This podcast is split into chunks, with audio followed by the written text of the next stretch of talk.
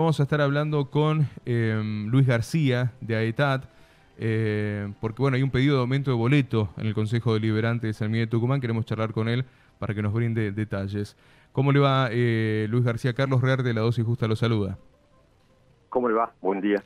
Buen día. Bueno, eh, toda la semana estuvimos pendientes de todo lo que va pasando. Creo que estamos todos ahí como pendientes de lo que sucede. Em, presentaron al final en el Consejo Deliberante este pedido.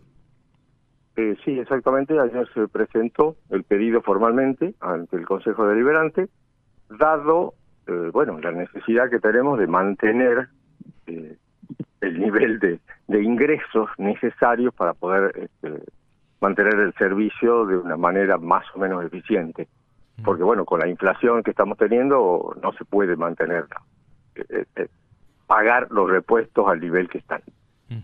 Luis, no solo los repuestos, ¿no? porque también hay, sueldos que se arreglan, por ejemplo, en paritarias a nivel nacional, que involucran también a Tucumán y que hay que cubrir. Por supuesto, eh, para Buenos Aires, para el AMBA, se arregló la semana pasada paritaria, una reapertura de paritarias, porque ya estaba pactada hasta el mes de septiembre, se hizo una reapertura para ajustar los valores desde septiembre hasta diciembre. Eso ya se autorizó en el AMBA con aportes del gobierno nacional, a través de subsidios, pero para el interior se trató la semana pasada y no hubo ningún acuerdo porque no hay ningún aporte del gobierno nacional para, para ese aumento de sueldo. Se trasladó para esta semana, para el día miércoles, pero bueno, UTA está amenazando que si no se acuerda la misma paritaria que se acordó en, en el AMBA la semana pasada, la semana que viene hay paro a nivel país. Entonces yo creo que se va a acordar esa paritaria por la fuerza, se va a acordar esa paritaria, y bueno, no tenemos de dónde los recursos necesarios para poder hacer frente a esos aumentos de sueldo que se vienen. La situación es muy difícil. O sea que estamos hablando, digo, para, para aquellos que nos estén escuchando, que puede peligrar el pago de los sueldos completos. Sí, aparte, aparte ese es otro tema, eh, que los subsidios a nivel nacional del mes de septiembre todavía no llegaron a la provincia, entonces se, se pone muy difícil eh, hacer frente a la obligación salarial que vence el día jueves si no tenemos los aportes del gobierno nacional. Entonces realmente vemos muy complicada la situación del día jueves para el pago de sueldo, considerando que el viernes es feriado, el lunes es feriado, este, la gente no va a esperar hasta la semana que viene para cobrar, lo cual puede ser un fin de semana muy complicado en el tema de transporte. Qué tema, ¿no? Porque estamos constantemente con la sábana corta, ¿no? Cuando hablamos con usted, Luis, la situación es la misma, mes a mes, eh, y ahora vienen justamente los meses eh, como más movidos, ¿no? Que tienen que ver con paritaria, con compensaciones de, todo lo que tiene que ver con los sueldos. Estamos hablando de noviembre, diciembre por delante. Eh, y bueno, y si esto parece que no se arregla, ¿cómo se va a hacer para después poder seguir avanzando? Mes difícil, digo, este y el que viene. Es que, a ver, la, la, solución de fondo nunca llega. Siempre hay conversaciones parciales, conversaciones parciales, y en esas conversaciones parciales cambian las reglas de juego. Por ejemplo, el gobierno nacional se comprometió a principios de año que la que lo que iba a otorgar para todo el interior del país iban a ser 46 mil millones de pesos. Ah, en la resolución 331, si mal no recuerdo, del mes de julio, dijo, no, no van a ser 46, van a ser 38 mil millones. Entonces, nos bajan, nos cambian la regla de juego cuando ya habíamos acordado una paritaria, ya habíamos aceptado la paritaria con estas condiciones que nos daban esos fondos. ¿Qué significa que bajen de 46 mil a 38 mil millones? Los 46 mil estaban divididos ya en los 12 meses. Al bajar a 38 mil, significa que en noviembre y diciembre no vamos a tener subsidio del gobierno nacional.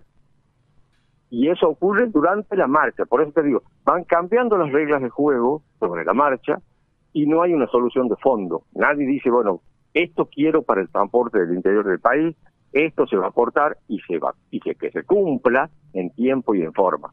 Entonces, bajo esas condiciones de que viven cambiando, viven retaseando para el interior, no así para el AMBA, entonces realmente no tenemos una solución de fondo y todos los meses va a ser el mismo problema hasta que se termine el interior.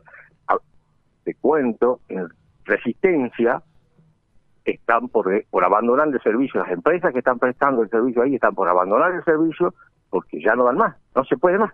Claro. Entonces ahora se preocupa UTA y ahora se preocupa diciendo, che, ¿qué va a pasar con el, con el transporte de resistencia? con la gente que se traslada, con los empleados que hay. Y bueno, ¿hace cuánto que venimos diciendo le busquemos una solución de fondo al transporte del interior del país? Veamos qué solución le dan entre el gobierno provincial, municipal, nacional y las empresas.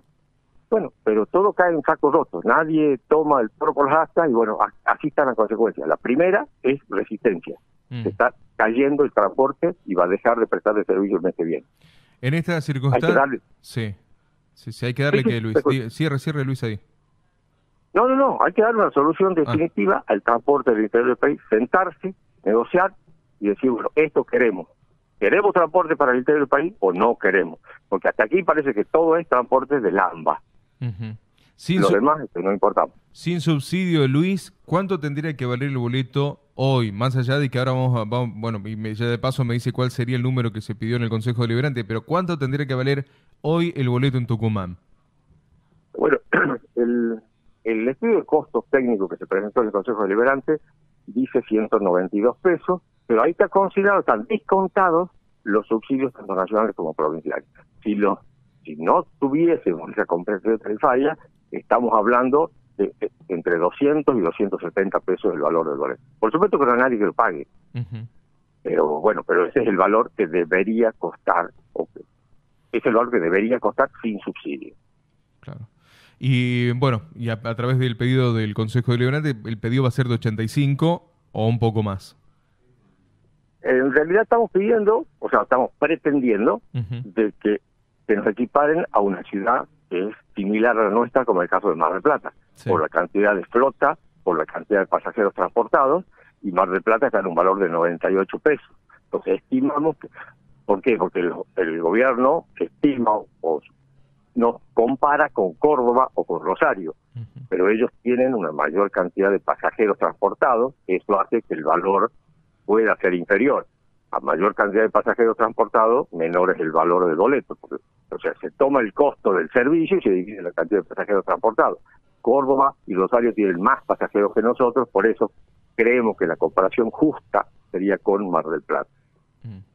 ¿Sienten ustedes, pues, si se llega a probar más o menos esa cifra, que la gente va a poder costear? Digo, porque, a ver, tenemos la inflación también por un lado, entendemos la situación, Luis, pero sin lugar, no tenemos duda de la situación que están atravesando ustedes. Pero digo, la, población, digo, eh, ¿en, qué, ¿en qué lugar queda, no? Por eso, o sea, por eso no pretendemos que se establezca el valor, este, el valor técnico de los 192 pesos, porque sabemos que es imposible pagarlo para la gente.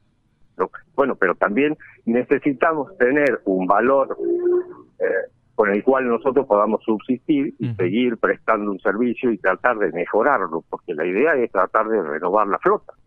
Y a estos valores es imposible renovar la flota. Claro, porque también hay una exigencia, ¿no? El tema de la flota, digo, para que la gente entienda, digo, también ustedes tienen como ir, ir, renovando toda la flota. Pero no solo, o sea, no solo por exigencia, es una cuestión de de, un empresario decir yo quiero tener una flota acorde a la a los tiempos que se viven y acorde a las necesidades de la gente. No puedo estar con un ómnibus viejo y a cada rato repararlo, repararlo, repararlo, porque eso significa mayores costos. Mm. Mayores costos de repuesto, mayores costos de mano de obra, mayor tiempo el ómnibus, la unidad parada para reparación. Todos esos son costos. Mm. Entonces pretendemos tener las unidades más acordes a los tiempos y a las necesidades. ¿Pudieron hablar en algún momento con el ministro de Transporte, Alexis Guerrera? Eh, no, para nada, para nada. Porque digo también... PATAP está, este, está en gestiones, pero llega hasta el secretario de Transporte, Farina, pero al ministro no, no se puede llegar. Ah, no, digo porque digo es responsable también de lo que sucede con el transporte en la República Argentina y no lo veo muy presente en, digo, en negociaciones, no los veo charlando con, con los empresarios. Me cuesta encontrarlo, digo. Eh, sí, sí, sí, mm. es complicado. Es complicado, pero bueno, yo no sé si es el, el, último responsable, porque bueno, todo esto es una política de transporte para todo el país que lo define, no sé, no sé, no, no podría en este momento especificar quién es el que define la política del transporte para el interior del país, pero esto ya se viene repitiendo desde distintos gobiernos, mm. que siempre el interior está relegado. ¿Cuál es la información de, los ediles del Consejo Deliberante? ¿Cuándo se trataría el tema, Luis?